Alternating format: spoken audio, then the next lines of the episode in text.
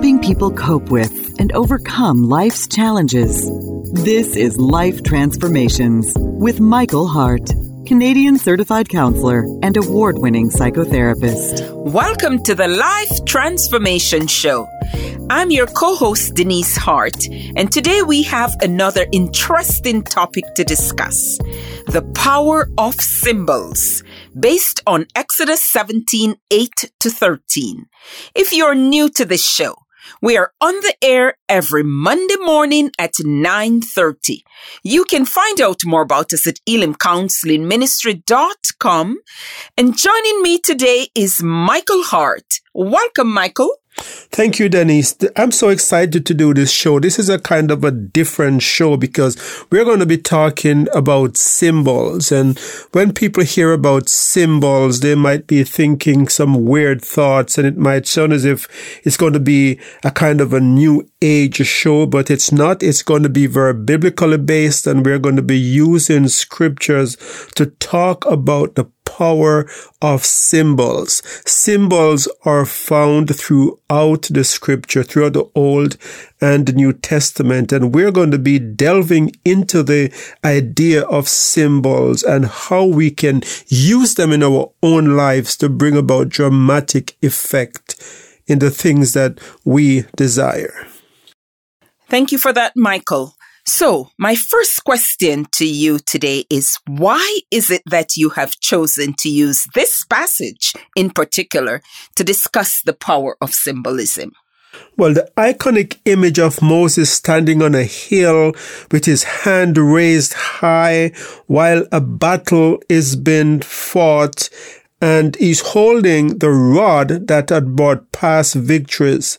It's a very powerful symbol. Throughout history, this scene has captured the imagination of scholars, theologians, and artists alike, prompting a range of theories to explain why that image of Moses on a hill had such a dramatic effect and brought about such a resounding victory for the Israelites. So among the theories that have been put forward, one intriguing perspective uh, explores the psychological significance of this posture, this, this image of Moses on a hill with his hands raised to heaven and holding the rod that he had used to part the Red Sea. And, uh, people have argued over the century, was this something in itself that brought about the victory, or is it God working behind the scene to bring about the first victory of the Israelites? Or did Moses raising of his hand actually play a role in that victory? Now the passage in Exodus chapter 17 tells us very clearly that when Moses became tired, the, the battle started to take a turn for the worse, but then he had to be propped up by Aaron and by Hur. And as he was propped up by these other leaders, the victory came to the Israelites. So is it God who is bringing about this victory or is it the symbol of Moses holding up his hand to heaven? Did that play a part? My thought on this is that it's both. I think that God uses the human mind to bring about his objective is his objectives. And I think that the Israelites, when they saw this powerful symbolic image of Moses on a hill with his hands raised to heaven and holding the staff in his hand, it motivated them psychologically to fight and to, and motivated them to have the success that they had over the Amalekites. And it's interesting that if you read the narrative, it wasn't God that told Moses to did to, to do this. But Moses came to the conclusion himself that doing this would have an effect on the people he was leading. And as a result of that symbolic image, it brought about a very resounding victory for the Israelites. Wow. I never uh, look at it that way, Michael. You know, I thought Moses was just there holding up his hand and just praying. You know, I, I wasn't really picturing that image, but that was great explanation and hope all the listeners learn something from that. So before we go deeper into this topic, maybe you could set the biblical foundation a little clearer for the listeners by pointing to other biblical examples of the use of symbols in scriptures. Is there other biblical examples? Yes, I can think of a few. There's one in Numbers 21, verse 4 to 9, where in that passage we have the bronze serpent that was raised on a pole. And when the Israelites looked at the serpent, they would be healed. And so the, the bronze symbol in itself doesn't have a miracle working power, but I think that there is something symbolic in the, in the image. Maybe we don't have some of the customs of the time as to why a bronze serpent was considered a powerful a symbol. But the Israelites must have had some kind of hope when they saw that image. And as a result of seeing that image, we are told that they were healed. Another example is the scapegoat ritual on the Day of Atonement. And so the symbolic sending away of the scapegoat into the wilderness after the sins of the people had been pronounced on the head of the scapegoat was a very powerful symbol that led the let the people of Israel feel and appropriate the self, the, the, the forgiveness of God to their lives. So my question to you as listeners is, does God really need a goat to forgive the sins of the people? Does God need to send a goat out into the wilderness for the sins of the people to be forgiven? I think the answer to that question is no. God could have forgiven them without the goat, the, the, sins being pronounced on the head of the goat. Notice the goat wasn't sacrificed. It was led off into the wilderness. So this is not about the, the, the, the, the, a sacrifice to, to forgive sin. It was more about a symbolic representation of what happened what happens in the spiritual realm when we pray to God for forgiveness. What that image is showing or is telling the Israelites is that, see, just as that goat is being led away into the wilderness, when you ask for forgiveness, your sins have been moved away from you. So God did not need that goat.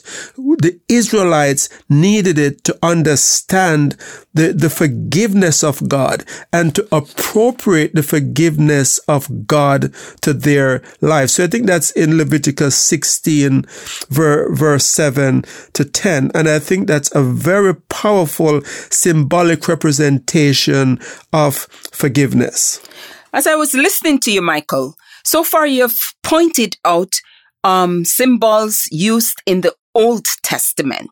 So, are there examples of New Testament symbols? Yes, that's a good question. I think we have some interesting ones in the New Testament. And one of the first ones that come to mind is the bread and wine of the Holy Communion. Now, when Jesus instituted this, this ritual of the bread representing his body and the wine representing his shed blood on the cross, it is for us as human beings. The human mind doesn't do good with concepts that are not concrete. So what Jesus is doing through this ritual is taking something that is spiritual in nature and giving it a concrete form. So is, is the bread and the wine, he's no longer around. His body and, and blood is no longer around, but a representation of that. The bread and the wine were symbolic means that would remind Christians throughout the century centuries to come that he died on a cross and that his body and blood were our symbols that he has been victorious over death. He has, he has defeated death and he's now seated at the right hand of God according to the Christian theology. And another one is baptism. Now that's an interesting one because the, the, the, the symbolic representation of baptism is important. Like most scholars believe that based on a reading of the scriptures that baptism in itself doesn't save, but it's what it's represent. Baptism represent the, the dying to sin when someone is immersed in the water and coming up out of the water represents being born again to a new life. And so those those symbolic representation of what's taking place in the, in the spiritual realm, it's not for God. God doesn't need the baptism to save us, but it's for us to inculcate in our brain at a very deep level what God is doing in our life when he forgives us of our sins. Those representation is needed by the human mind so that so that we are able to appropriate faith and to deepen our un- deepen our understanding of what God has done for us in the spiritual realm. So definitely those two are very important ones from the New Testament. You know what I'm curious about? Uh, whether or not any of these Old Testament practices have survived in Jewish culture today. That's a very good question, and I'd love to talk a little bit about that because I think there are some interesting observances that are, are followed through or, or carried on today by the Jewish people. And one is from Exodus 13, verse 9, where God, in speaking to the Israelites, says, This observance will be for you like a sign on your hand and a reminder on your forehead that this law of the Lord is to be on your lips. For the Lord brought you out of Egypt with his mighty hand. So as a result of this verse, some Orthodox rabbis take this very literally and they wear small boxes on their forehead that is known as the shel rosh and it is positioned between the eyes and it symbolizes the need to dedicate one's thoughts and intellect to the service of God. And it can be argued whether or not God meant it in a literal way. But I think what these rabbis are doing is that by having that reminder that they're wearing as they go about their daily prayer, it is helping them to connect their thoughts and to focus their minds on God. So these rituals, they are symbolic and they have deeper meaning. Just as the scapegoat ritual symbolized that the, the sins of the people were being taken away into the wilderness, these boxes that the rabbis are wearing on their forehead, they have given it a meaning that their thoughts are dedicated, they are focused on God, that God is, they're giving God full control of their minds. And I think that's a very powerful symbol that has very deep significance and, and, and no doubt helped these rabbis to feel closer to God. Well, I'm happy that you explain it that way, Michael, so that, you know, our listeners know that, uh, they are wearing these symbols, but they're still having a deep relationship with God at the same time. So this is just like a reminder for them uh, to get closer to God. So, Absolutely. Our faithful listeners to this radio show will know that we like to look at psychological research to support our points as well. So, as we believe that true psychological principles will not contradict the truth of God's word. So, you have titled this show, The Power of Symbols and you have cited biblical examples that show the use and power of symbols in scriptures. But what does psychological research say about the power of symbols?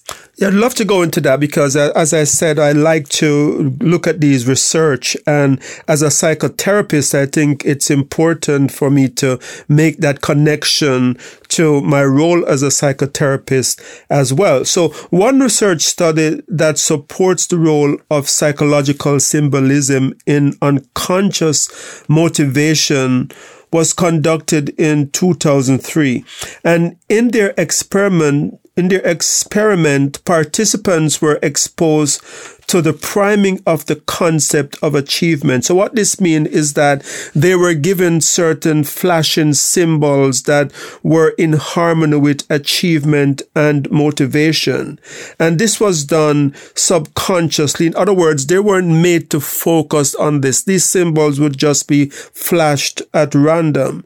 And what they found is that the achievement of these participants were superior to others in the group who were not shown these images. So just these symbols of success, even though they were done at a, a subconscious or unconscious level, it brought about what is known as unconscious motivation. So I think there is a sense in which God knows the human brain better than any of us. And what he was instructing the Israelites to do in the Old Testament by the scapegoat rituals and other rituals, even in the book of Exodus, where he talked about painting the doorpost with the blood of the lamb so that the, the angel of death would pass over. I don't think the angels needed that as a means of finding which house they're supposed to visit and who they needed to spare. But I think that it may have given the Israelites a sense of comfort and peace psychologically to know that that sign is there. And as a result, not as a result of that sign, that sign reminds us us that we are protected. So what the research shows in this experiment is that people just by having these success symbols around are motivated and God is the greatest motivator and God knows that these symbols that he's given us, whether it be the baptism symbol or whether it be the bread and the communion or whether it be other passages in the Old Testament such as the scapegoat ritual, these reminders are very powerful motivators to get us in touch with spiritual truth and to motivate us to serve God. Michael will be right back. You have been listening to the Life Transformation Show, where award winning psychotherapist Michael Hart of Elim Counselling Services has been using Exodus 17 8 to 13 to speak on the topic, the power of symbols. You can find out more about us at elimcounsellingministry.com or by calling 1 877 204 2914, where you can also make a donation to this Christ centered ministry. Your donations help us to stay on the air and to provide subsidized counseling to those who can't afford it. Back to Michael. And so another example, another ritual or another, another research, I should say, examine the effectiveness of using symbolic visualization technique in goal attainment. And what they found is that participants who engaged in vivid visualization exercises with strong symbolic imagery related to their goal showed higher levels of motivation, higher levels of goal commitment, and persistence compared to those who engaged in neutral or less symbolic visualization. So researchers are now beginning to tap into the power of sim- of symbols and visualization. But God knew this a long time ago. God, God who is in, who created the human mind was tapping into this from in Old Testament times. And even in the time of Christ, we see Christ carrying on that symbolism in using rituals to powerful effect. Our God is truly a God that is all knowing. Right, Michael? Absolutely. He's way ahead of science and we're just trying to catch up. Science are just catching up with, God, with what God knew a long time ago. Uh, for sure. So as you talked about the power of symbol, my mind went to Emperor Constantine, who attributed his military success to seeing the symbol of a cross in the sky. Yes, that's such a, a, a good example, Denise. And in that, uh, example of Constantine. I think that was the first century uh, after Christ AD, where he, fourth century, where before the battle of the Milvian Bridge, Constantine, the Roman emperor, had a vision of a cross in the sky. And he said he saw this vision of a cross in the sky. And and the, the, words in the in the, this and, and the words that said in this sign you shall conquer and the vision is is believed to have played a pivotal role in Constantine's conversion to Christianity and his subsequent efforts to promote and legalize the Christian faith. If you remember before that, the Christians were persecuted even by Constantine himself. So God used a symbol of a cross to motivate Constantine and his army. As a result of that, they, they were successful in in the battle. And that was a pivotal time in Christian history because as a result of that conversion of Constantine, the gospel was given free reign in the Roman emperor.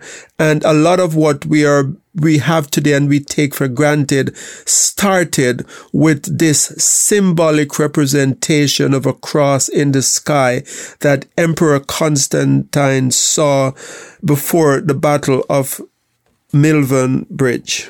So I wonder how Constantine's soldiers felt when he told them this vision, because at the time they were not believers as yet. So, however, let's move on in the interest of time. How are symbols used in current day psychotherapy practice. Yes, I'd love to go into that because symbol is very prevalent in psychotherapy today. And one example of how symbol and imagery is used is what is known as guided therapy. So in guided therapy, therapists may guide clients through visualization or through the use of imagery exercises where they imagine specific symbols that represent their emotions, conflicts, or desired outcomes. And by engaging with these symbols, clients can gain insights, they can explore their inner world and work towards resolution and change. This might all sound very weird to you if you haven't experienced this, but it's a very powerful way of getting, uh, people in touch with their deeper emotion. Another, uh, powerful use of, of symbols in psychotherapy is sand play therapy. So in sand play therapy, clients create a scene using a miniature using miniature objects and symbols in a tray of sand. The selection of symbols in the sand provide a non-verbal and expressive way for clients to explore their unconscious and to process emotions and to gain clarity about their experiences. So the therapists support the client in understanding and reflecting on the symbolism within the sand play. So in this exercise, people are working out profound and even traumatic things in their lives using the images that are in the sand tray. And these can be images of person, they can be images of places, and as they are working in this sand tray, they're actually using those images to great therapeutic effect. Oh, that's quite interesting, Michael. I guess some of our listeners now know that playing in trays is not just for children. if someone is listening to this show today and want to tap into the power that symbols can bring, what are three examples or simple uh, things that they can do? I think one of the first things that they can do is to create a concrete concept of their desired state. What it is that you would like to do. What is it that you would like to achieve? Now, if this is just in words, it's not enough. You may have written out your goals. You may have an idea in your mind as to what you want to do. But I think to, to be very successful, you need to create a concrete concept of your desired state. It can be a picture, it can be a drawing, but it has to be something concrete or it can be something that you use to represent your success. And in this, in Psalm 42, we see an example of this where the psalmist said that God has lifted him out of the slimy pit and has placed his feet on a rock to stand and has placed a song of praise in his mouth. So that image of being on a rock with hands lifted up singing praise to God could be a desired state for someone who currently feels as if they're in a slimy pit. So you can draw that image. You can take a picture of someone on a rock with their hands uplifted and praising God in the bright sunshine and say, as a way of saying, I am going to get out of this state of gloominess that I've found myself in. Another thing that you can do is to make a printout of a scripture that is meaningful to you and keep it with you at all times. Just that symbolic act of having that scripture with you will have very deep, profound psychological meaning and will keep you feeling closer to God and connected with Him. Another thing that you can do is if you worry a lot, make a printout of the promises of God. Frame it and place it on a wall where you can see it every day. Earlier on in this show, we talked about unconscious motivation. And so if you have these promises up, placed in your environment, even when you are not consciously focusing on these images, you are being motivated by it. Your subconscious is tapping into it and you are being motivated. And again, these are biblical principles. When God told the Israelites to, to put the blood on the doorpost and to, to, to, to to bind the scriptures to their forehead. This was a way of motivating them psychologically. I, if I wish I had more time today, Dennis, but I see that we're quickly running out of time. Those are awesome tips, Michael. And it lines up with the scriptures you mentioned at the beginning of this show. And that concludes today's insightful episode of Life Transformation. We hope you found our discussion on the power of symbols both thought provoking and inspiring.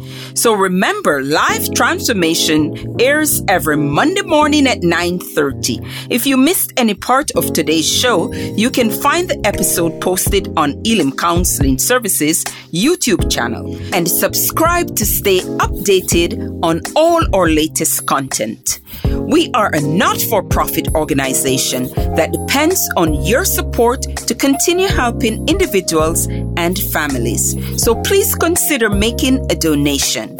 Thank you for joining us today on the Life Transformation Show. We appreciate your continued support and look forward to bringing you more uplifting discussions in the future. Until next time, this is your co host, Denise Hart. And Michael Hart, praying together that God would bless you in all your relationships and you sound in mind and pure in heart.